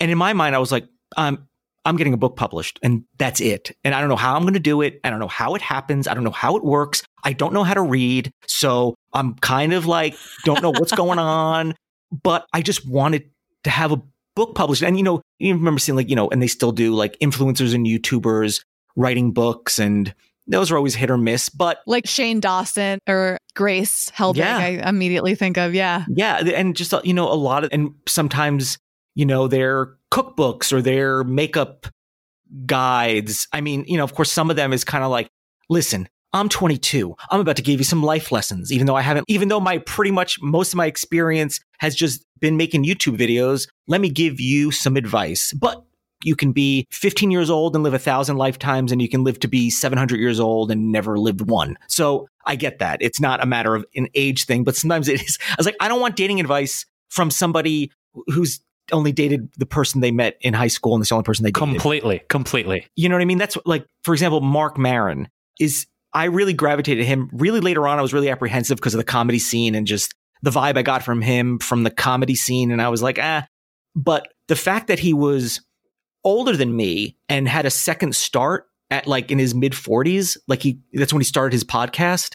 And the fact that he felt like he was at the bottom and then that he kind of re succeeded in this thing was, I mean, I'm very, using the word inspired is like kind of limited for me, but I was so inspired by him because it was somebody that was around my age, kind of going through the same thing I was going through. Because like 2017 was like, yeah, it was kind of like rough for me or whatever. And at that time, it was like the perfect time for me to take that in. And that's somebody that I got, got very invested in. And not even, you know, people he was talking to was great, but I was really invested in him. The people that most people are like, I, I skip your personal stuff. I was like, no, I want to hear the personal stuff because I want somebody talking about being 45 years old, talking about feeling like starting again because I'm that age. You know, at that time I was that age. I'm 70 right now. So it's been a while, but I look great. I'm gorgeous. I'm You a gorgeous 70 year old. And that's somebody, I bought his book. And that was one of those things. Was like, oh, that's how you get someone to buy a book. Uh, that's how you get someone to buy merchandise. When I mentioned that previous, that was the example. But when you have all these other people kind of giving you like this advice, like a rich person to tell me how to not be poor and you've never been poor. I don't know. It's just, there's something about that I find very, Us too. Yeah. what is it? It's like inspiration porn, people call it, you know, like these Completely. quotes. And I was like, this is like, or like tragedy porn where it's like this thing. And you know, a lot of these people, like, I, I don't know much about him. He seems like a great guy. People love him. I'm sure he's great, but like somebody like uh, Gary V, right? And it's just a lot of this kind of circular talk, even though he's saying probably a ton of things and he's successful in his own right. But people love Tony Robbins, which is, listen, that's great. But I feel like those things wear off when it's like, you know, you live your potential and do three things a day for yourself. And that's, you get high from that from a couple of days. And this is some, I'm really into like, uh, kind of cultish culture, but the idea of like, what they were finding is people that go to these seminars or like get this information. It's great for that day and the day after, but by day three, they start to wind down and they lose it again. For sure. So, I mean, this is totally off the subject, but it's those kind of things that I always found in like books and, and stuff like that. And I, I really never really got much out of them. But to be fair, I didn't read a lot of them. But I wanted to be one of those people that put out a book. I didn't know what. I started doing personal like essays about my life. So I was like, well, I'm in my mid 40s. But then the fact that people were interested in the podcast, so a publisher reached out based on the podcast and was like, Hey, do you want to do a ghost town book? And I talked to my co-host Rebecca and we were like, you know what? We didn't feel like it was, this was going to be the best place for us to do this. But I was like, Hey, listen, I'm particularly very interested in a very specific thing. I can do a book on that. And it happened, you know, they have these different publishers, different like categories or whatever. And they're like, this fits this thing. So I wrote a treatment, which I was like, I don't know what that is. Mm, I don't know what that is, but I'm pretty, I'm always been pretty good at like selling myself and knowing what I'm enthusiastic about. And which I think is a key to people ask like, why are podcasts successful? I believe it's the enthusiasm, the information and the enthusiasm and chemistry and, and all that. And, you know, you guys have that, but you, would you maybe had that if you met yesterday? It's the investment you made over the years working together And same with the Ghost Town. People are like, why, how's your chemistry so good or whatever? It's like, well, we've been working and writing together and performing together for like 10 plus years. You can't manufacture that in a day or a week or a month. So those are those things that you are, that are happening behind the scenes that make things successful. But with the book, I was just like, I'm very interested in this. Like, I'm going to be interested in this whether I have a book or not. And I think that's what makes it less like work, but it is really becomes sort of like work. And I just took, I love Los Angeles. I love the history of it. And, and you know, people are like, LA doesn't have any culture and it drives me up the wall, the, the kind of elitist kind of attitude about it. And for me, it was like, I wanted to take all the things as much as I could that I, I was, that it was historic, that was abandoned and gritty and, and kind of vintage, which I love. You know, I love neon. And then I was like, yeah, I can write about LA, but I was like, I don't want to hear from myself for all the pages that or the words I need. So I found reached out to people. It was really supposed to be just musicians, but I just reached out to, you know, I guess you want to call them like celebrity types and was like, Hey, listen, you know, I think you're great. And I've reached out to a lot of people and some don't reply. Some say no. Some say yes. And there's no, but it, follow up, but it's understanding because they're probably like, well, what do you want? And I'm like, just know what I want and give it to me, which is part of my problem when I work on stuff. And I have their essays, my essays, and it's just all in a celebration of Los Angeles. And people like coffee table books, they like photo books, they like travel, and they like hearing stories. So I, I was like, if I put that all together in a nice little book, I feel like it'll be interesting enough for me to suggest somebody to pick it up or purchase it or, or read it or whatever the case may be. And over the last, you know, year and a half, with no experience with it, I kind of made that happen. But that's only from the generosity of other people who had no idea what it was going to be. There's no end result. In my mind, I knew the end result. I had the book was finished in my head and I just worked backwards and it changed a little bit, but that's what I did. But I was like, oh, just know what's in my head. And I found a lot of great photographers, which is easy to find, you know, online you know people that are already enthusiastic and putting this stuff out for free and Uh, and then reaching out to some people that maybe I had on the podcast previous or different people or people that I'm kind of like, oh, let me reach out to this person, see what they say. And then get their anecdotes and what they love about Los Angeles. It's very easy to talk about how shitty Los Angeles can be, especially now in a sense. But I just was like, I wanted to just celebrate because when the book started, it was not in the climate we're in right now and I'm still sticking by LA, even though I've been a little disappointed in it lately, but I have faith in the people and communities and stuff like that. So I'm just confident enough to say that the books, if people ask, like, what's the last book you read? You can say this one. It'll be very easy because there's like not a lot of words. So you can seem really smart. Is it a picture book? it's a lot of photos and essays. So it's 96 pages that's just the format they had for it. And I couldn't fit everything I wanted, but there wasn't that much more to fit. I could do a part two very easily. Like there's so easily. well, on two. malls, that's your part two is the malls. Part two has actually already been proposed and is already happening. All right. Well, then part three better be the malls. It's going to be part 19 because I'm doing fan fiction. wow. So yeah. you're like I'm doing TikTok or fan fiction. you are serious about being a published author. And it's funny you bring up your feelings about Los Angeles because I feel like Jason Wrobel can really chime in on this part. Yeah. Boy, oh boy. How do I even begin? LA's been really good to me.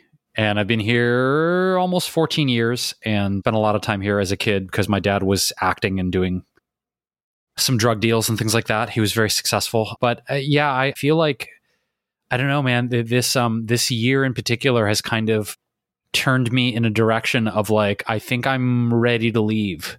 I think I'm ready to leave LA, and I, that that might sound weird because I have so many wonderful friends here and so many great connections, and it has been good to me over the last almost 14 years. But I think by virtue of not blaming LA because that feels shitty and reductive and not fair, but I've been a big city guy my whole life. I feel like I've just spent so much time indoors this year for obvious reasons that I'm craving a lot more nature. And so I don't know if that means I'm going to like move to Big Bear or Ojai or, you know, find a ranch or I don't know what the hell's going to happen. But yeah, it's not really like I hate LA. It's just more like I think I'm done with city life. Like after 43 years of like city to city to city, you know, Detroit, Chicago, LA, New York, London, blah, blah, I'm kind of just burnt on city. And it just so happens that I'm in LA, which is a city. I think the fact that, you know, been here 14 years is number one, it's a huge success because a lot of people don't hack it that long. And and if they do, like they don't find a lot of experience and enrichment. And also it's interesting because it's like the like what we're doing right now, we don't need to be in LA to do it at all. Like we could do it anywhere. And I think that's what's kind of great about, you know, technology and what we do. And it's the probably one of the toughest. I mean, any city is, a tough city to be in. It's super competitive and it's got a lot of problems. I'm also like with the nature and stuff like that. Like I'm been very, I'm not like, you know, I'm born in New Jersey, grew up in New York and went to San Diego and here. So what do I know about nature? But are some things I think I, you know, because we're around the same age. You're about 70, right? We're kind of like maybe at a point where you get a little bit older. It's like, yeah, maybe I want to go like, I don't know, like you know, go to the woods or go camping or Totally. like these things. I think that's just being like a human being that knows that there's a world out there and we're not too successful or too consumed with anything that we can't see the bigger picture, which I think is a great place to be where somebody else might be like, listen, I'm on a roll, I'm on a tear. I have time for a family later, or I I got time for friends later. I got time for balance later. And for better or for worse, where those people end up, maybe with nothing, maybe with everything, maybe they find that balance. But I think for us that have the kind of the luxury where we can, I mean, you have the, you can stay here if you want to. And then you'll also have the luxury to do something else. Whereas some people feel, comp- I got to be here. If I'm not here, I'm not making it. And that's a lot of pressure to put on yourself too, especially when you kind of like, you know, you grow up and you, you kind of start to know things. But I also have my in-laws live here too, which gives me a little, the rest of my family's in New York and New Jersey, but I also have like a family here, I guess you can call it. And that to me reinforces kind of for the most part grew up in the valley. So there's this, I feel like I'm kind of reinforced by that, which solidifies that for me. And there's really nowhere else I'd rather go. But if something else took, I mean, London would be great. I mean, I love Europe. I go there all, you know what I mean? I think that's okay. I think it's when people are like, this place sucks anyway, you know, like, yeah, I wasn't like, yeah, I didn't give it my all and it didn't give me anything back. But also it's like, I'm only leaving because it sucks and I'm going to go, you know, wherever. I think that's different where some people are like TikTok. It's like, I don't get it. It's not going to do anything for me. So it's bad. Anyone who uses it's bad. I think is a different, different story, you know. But maybe the book will help. I mean, Yeah. You know what? 20 copies of the book. You know what I mean? It's like I subscribe, you know, to, you know, prescribe 20 copies of the book and some Ghost Town merchandise. I think might be what is perfect synergy for you right now. just I didn't realize you were a- You were a doctor too, Jason Horton. You are certainly Yeah, I'm a doctor of rock and roll. You didn't know that? Dr. Feelgood. And a doc, yeah, and a doctor of love. So Yeah, I think it's a city that you live in or a town or wherever the listener or any of us, it's a relationship like any other, you know? And I, I feel like with LA, I feel like there's a characterization of almost like, yeah, we've been together 14 years and it's been good. It's been really good. And I feel like we've both benefited a lot from this, but I feel like mm, we're reaching the tail end of something. And there's been a part of me that's like, no, I need to rekindle the flame and I need to find you know new parts of LA like one thing that I've been doing during the whole whatever covid situation like I would take my motorcycle out and especially like say on a Sunday you know where there's very little traffic and I can kind of weave around the city in this weird dystopian like no one's on the street. It's just me and my motorcycle and my dog and kidding the dog's not involved I still need to get a sidecar for her. But it's been like this wow I'm kind of falling in love with LA maybe but maybe not because it's a little bit of a dystopian weirdness here, but I- guess my whole point is like I tried to rekindle my love for LA almost like a relationship that might be nearing its end. And I don't know that I've been able to do it successfully. It still feels to me like, mm, I think we might be at the tail end of this thing, LA. Like, I, I love you. It's not for lack of love. It's just, I feel like we're on the tail end of it. And I don't know that it's going to be rekindled. I think I'm okay with that. I think it might be time for me to go somewhere new and explore. And then maybe, you know, that, you know, being away from it, you might appreciate it even more being out of it that you don't have to deal with. I I mean, it can only I can only imagine it. And plus, I feel like you can still do LA business in other places. For sure. Obviously. I mean, For sure. obviously that's a true thing. And so is is um the Denver. You're going to Denver. It's funny, like we did a huge road trip because going back to the Fiesta movement reference at the beginning, but Whitney and I did a really killer road trip last fall, early fall through. It was Utah. last August, almost was a year ago. Holy shit! Wow. Yeah, we did a killer road As trip. of the time we're recording this, but in case the the listener has not figured it out yet, we are not recording in October when this episode comes out. yeah, yeah. It's, uh, Colorado's gorgeous. Utah's gorgeous. Parts of Nevada, but my what I really fell in love with, I did a, a speaking appearance last November in Washington and Oregon, and I got to say, like the there's something about the Pacific Northwest that is just. I like the climate. I like the mountains. I like how the air quality. I like. I don't know. Yeah, well, Oregon and Washington really kind of like grabbed my attention. I was like, oh, I'm going to investigate this. So I actually want to go back and kind of get a lay of the land with real estate and get a deeper sense of it. But I don't know. It could be that I go and I regret it and go, I miss LA. Who the hell knows? But the Pacific Northwest, man, there's something really cool about that part of the country that I like.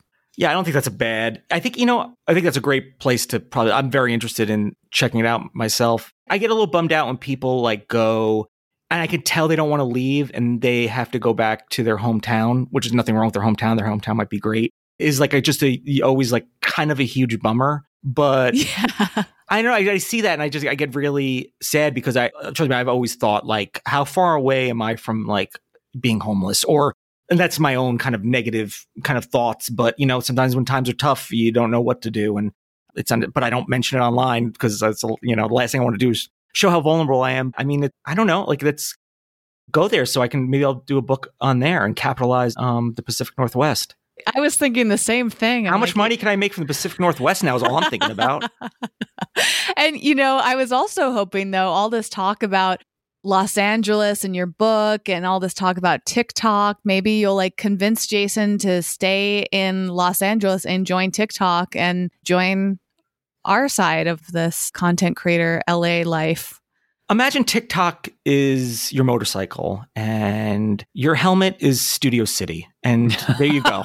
like, just think of it that way and just kind of shake things up a little bit. I don't oh, know. Oh, What the hell? That's funny. I don't know. It's just a weird time for me. And I feel like it's probably entering my Mark Maron mid 40s. I don't even want to characterize it like a midlife crisis. that's just put too pedantic and negative. But but I can definitely feel like I'm in my early to mid 40s now and there's a lot changing. And rather than looking at it like a negative thing of like, oh, you know, you, you're changing your priorities, your values are changing, but they are. What I find important and compelling and where I want to spend my time is changing. And rather than lament the past or hope for days gone by, as you know, we kind of have been talking about the peak of our YouTube days. I don't know that I miss it necessarily, but I'm curious to see where things are going to shift for me because I do feel as I get older, things, priorities, values are changing for me. It's not a bad thing necessarily. Yeah, I think people feel, you know, they they're kind of feel beholden to like, I got to be here. I got to keep trying to audition or I got to keep trying to make my podcast big or my YouTube channel big or try to be my writing career. And it's really, people are just really hard on themselves. Even people that are successful in any way are really hard on themselves. It's, it's really not fair. But I guess if everyone moved that moved to LA stayed in LA, it'd be a lot more crowded. So I guess it's kind of a way to kind of keep things like harmonious, I guess. Yeah, I would agree. And the same thing is true with social media. If, you know, if everybody stayed on on YouTube, there would be no one on TikTok, perhaps. Or it's constantly shifting because as we we were kind of like on the the level of like the old school TikTokers. I mean, a lot of the people that each of us knew and, and did collaborations with, like they were kind of OGs. And now there's like a whole new reign of of different YouTubers on there and the culture is constantly changing and the same thing will happen with TikTok. It's happened with Facebook and Instagram and it's just like where you live. It's a fluid process of evolution and it's so interesting to check in with people like you Jason Horton specifically because it's like we all kind of have similar nostalgia in that sense of how things have shifted online and how life changes living in Los Angeles and all the different experiences that each of us have had. And we're just so grateful to have you part of this dialogue about all of those things. And, you know, I know you've tried your hardest not to be vulnerable, but I think that you have a little bit. And I don't want to call you out on it and make you uncomfortable, but then we wouldn't be fulfilling the title of the show, which is all about getting uncomfortable. And if you did get uncomfortable, I I'm kind of glad to to know that. I mean, normally I save my vulnerability and uncomfortability for a paywall behind a paywall, so I can make some cash off of it. But oh, this Oh, is that's, a that's actually a good tactic. yeah, We gave people like a little peek into it. Ooh. Which paywall do you like to use for your vulnerability? OnlyFans? Uh, you know what? I go old school. I just do Pornhub. That's where all my other stuff is that I'm trying out. When my experimentation is. That's where you can get my book, by the way. Is on porn. Hey, listen. Oh, If I could sell my book, I would be happy to. I'm open and whatever. I'm happy to do it. But really, a lot of it, all these things, it's like you go where people are trying to the true crime and history and things that are could be a little bit older. Facebook is really a great place for that. It's just a very vibrant culture on there. So like right now I'm really working on building up the fan page for Ghost Town. I mean, it's gone up 72,000% or something. wow. analytics. Yeah, I've been really on Facebook. on Facebook. Yeah, but there was really not much going on. So really anything is good. But you know, when it's like when I want to promote a book, that'll be a great place to do it. But you just kind of have to go where if I had uh, you want to see my belly dancing tutorials, TikTok might be a better place for that. I don't know. I'm just picking something. You're actually kind of following Gary Vee's advice, which is to be everywhere, and or at least that was his old school advice. I don't know if he still says that, but you know, you're doing a good job at diversifying your content and spreading it across the internet, and I, I think that's wonderful if it nourishes you. It, it clearly doesn't nourish Jason Wrobel to be on all these different platforms as it does for you and me, Jason. I'm actually really into uh, Pinterest these days. Speaking of looking at metrics, it's been very satisfying to experiment there. Have you do you use Pinterest much? I go through phases, but at one point I had like uh, 2.5 million impressions a month on Pinterest. Wow, that's legit. I'm hoping for that day. but you know, I haven't kept up on it. It's not there now, but I do get a decent amount of traffic. But things I go through phases. It's like I have a bunch of different relationships, and it's like, ooh, yeah. this week I'm all about you, Pinterest, baby. And it's just like, ooh, Facebook. Remember we used to hook up? I'm I'm hot for you again.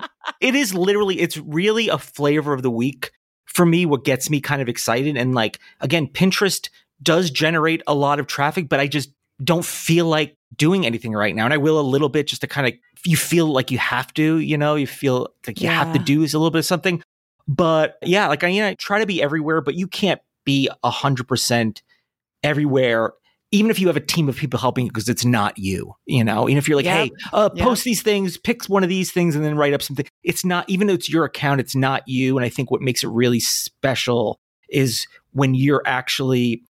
I heard this thing from this Krishna person, all right, that I was listening to, and I'm not, you know, religious or whatever, but he talked, may say something interesting about, and you, you guys are food people. You probably appreciate this better than me, who eats things out of a microwave or a garbage can. Sometimes when I'm like, oh, I threw this out to not eat it. Well, you know what? It's on the top of the garbage can. I'm going to eat it anyway because I'm disgusting. But for you food people who care, there's when they talk food that's made with love, and then you eat that food that is made with love, it fills you with something other than things that are made like fast food or in a microwave in a bag and you shove it in the microwave and you press the button and you yank it open and you shove it in your mouth because you're in a rush is different than food that is made with love and you eating that food is made with love nourishes you with love and health and vibrancy. And these are things you already know. But when i heard that i was like oh yeah that is so interesting that it's something I never really, you know, a home cooked meal. It's made with love are things that I just thought were like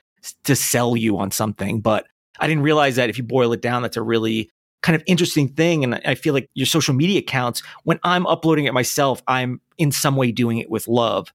But if I'm using some like, you know, you use an automated thing, which is totally fine because it's hard to do all this work. It's not really made with love. I don't know. There's just something, a synergy between a different piece of content or customized the same content but customized for the, each different account and you're uploading it yourself that hands-on thing is the way i've always kind of done things and i feel like i have that connection and for me i feel like sometimes that's why it works Oh, absolutely. And I think Jason Wrobel has the same philosophy, but he's just been so burnt out. just, it's not worth it. Yeah, I think what you hit on, Jason, is right on for me because I feel like if I can't put, I don't want to say my all, that's a little cliche, but love, it's great. It- you hit it on the head. Like, if I'm not invested emotionally and I'm not putting love into a video, I'd rather not do a video at all because I know that it will come across on camera that I kind of don't give a shit or my heart's not in it. And if my heart's not in it, I would rather do nothing at all. Yeah, I'm the same. I mean, I've been like the same way because people would ask me, like, oh, why aren't you doing this or that?" And I was like, I think I also was very conditioned to say yes to everything because I felt like either I was missing out or nobody was asking me to do things, especially like very early on, like pre YouTube. Like I felt like I was conditioned to feel like if I didn't ask somebody to do something, no one would want to do it with me. And then I got to a point where people did ask me, and then I was just compelled to say yes to everything because I didn't want to miss out. I wanted to scratch every lottery ticket, whatever the case may be. And then I got to a point where I was just like, no, I don't want to do it. Like I don't. There's things that have been like actually kind of decent where I was like, I don't feel like doing it. I don't care how much it pays. No, I mean, I do care how much it pays, but it was a thing where maybe five years ago I would have said yes, but I was just like, I'm too tired. I get more joy out of doing something else. And what does it really all mean for an extra $500 or $200? And when I could be doing something else, and then I keep my balance and sanity, and then I can continue to work and produce and put things out like on a more evenly keeled basis. You know, we, it kind of reminds of the conversation we had, Whitney, in a previous episode about this very thing of boundaries and and saying yes and no to things and and that yes beyond money which grants us freedom and access and food and the, the essentials to to live in our societal structure. It just become really really clear to me that if i'm not excited about something or can't find joy in it or it doesn't light me up in a certain way that if i do say yes to it jason that i know that i won't be proud of the end result right? Even if i get paid for it there's a level of integrity beyond it i think as a creator and an artist that it's like, oh, yeah, I got paid X amount of money for this thing. If I look at that piece of content and I'm like, man, I phoned it in or I faked it or I whatever, did it for the camera, I feel kind of awful about what I've put out because I knew that I wasn't able to put my heart and my true spirit into it. And so then the money, in a way, it's not that it's irrelevant, but it's like, I'll never feel good about that piece of content knowing that I phoned it in. And even though maybe other people can't see it, you can see, like, you can look in your own eyes and be like, oh, like I'm checked out emotionally. I can see For that. sure. And you could fake it. I think people are pretty good at seeing those things, but it might be just something really little where you can look at it and be like, I know, even though, listen, it, it did the job, it's fine. People aren't looking at it the same way I'm looking at it, but you look at it and you know you can look into that. And also, it's like, I think, I mean, I don't want to blame it on getting older I get tired. You know, it's like my, I don't know if my, my brain is too old and not supple enough to absorb any more technology or information or what I need to do. But I think it's also just sometimes I think I was like, you know, I just want to go look at some trees, redwoods or something.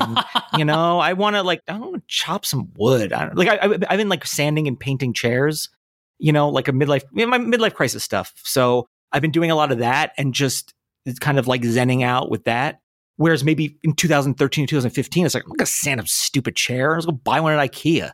Stupid. I was like, I got to go to Bonnaroo, you know? But now I feel like, I don't know. I feel like I'm just like kind of old and, and tired. And sometimes I have a ton of energy and sometimes I don't have any. And sometimes the things that I love doing, I just don't, I love it, but I don't feel like doing it right now. And maybe I'm just going to give myself a break. And maybe in that, I'm finding, hoping I'm finding the balance and, and sanity to be able to continuously do this for longer instead of being like, forget, I'm out of here. I'm going to just live in a cabin. And I think that might be what happens to some people. I don't know. It's interesting because I've actually been looking at cabins on Zillow all weekend. Been looking at cabins. There is a part of me that's like, this also brings up a little bit of an offshoot of an introvert extrovert conversation. We, we actually had a, a previous podcast with a friend of ours, Monica Schrock. We'll link to that in the show notes at wellevatr.com. It's W E L L E V A T R.com. And I'm curious, Jason, for you, uh, and Whitney, of course, chime in. I already know your perspective, but maybe Jason doesn't know this, you know, the aspects about you. But the introversion extroversion kind of conversation. Where do you find yourself on the spectrum, Jason, in terms of being an artist, a creator, but also, like you said, zenning out, kind of refurbishing these chairs? You know, what's your energetic balance with putting yourself out as an maybe some people would perceive you as an extrovert, but are you? No, I, I've become, especially the last couple of years, and I think that was just for the lack of balance I've had and lack of a lot of different things. But I became very much a hermit where I wouldn't, like, I'd go to work and then I, I wouldn't hang out with anybody. I wouldn't make anything. I wouldn't do anything. And then I got very easily caught in that rut of essentially what we're going through right now is what I was doing very voluntarily. And for me, it was, it was just very easy for me where it was easy for me to say yes, it was easy for me to say no. And it was very, it's very easy not to leave the house or to not do something. Whereas before it was like, oh, it's so hard for me to say no. I just, you know, want to say yes. It really changed. I think that whatever I was lacking really caught up to me. But yeah, I think I've become a little bit of where I don't necessarily need, like if I'm not there, I'm missing out on something. And I've kind of tried to learn to let that go, but also allow myself to not take the easy road. And I was doing stand up up until couple months ago, I was doing a lot of stand up. And one of the things I kind of mentioned was like, like, how do you make friends? How do you make guy friends to hang out with? Like, I don't know how you do that.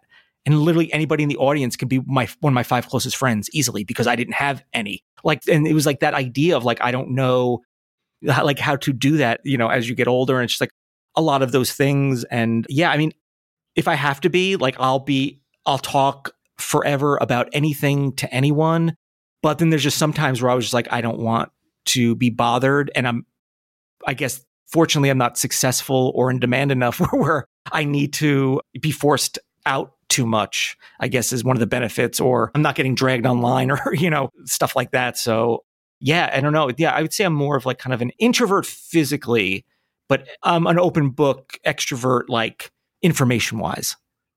That sounds a lot like me as well. I can relate to that. I identify as an introvert and I think sometimes it it kind of gives me a an out or an, a way to explain when I feel low energy because similar to what you were saying, I also have been observing my energy and and this is something we talk a lot about on the show of just like what drains me and what gives me energy and what helps me motivate and like do I need to take a break and finding all of that balance is like a continuous search. And who knows, maybe it is a process of getting older, but we're also living in such odd circumstances that there's just a lot to deal with mentally that we're not used to. And then, of course, with all of us being content creators, I think coming back to this like existential crisis or like the search for identity and trying not to be too in our ego and figuring out why we're doing something, what our motivations are. And it's an ongoing search for trying to understand like what makes us feel good and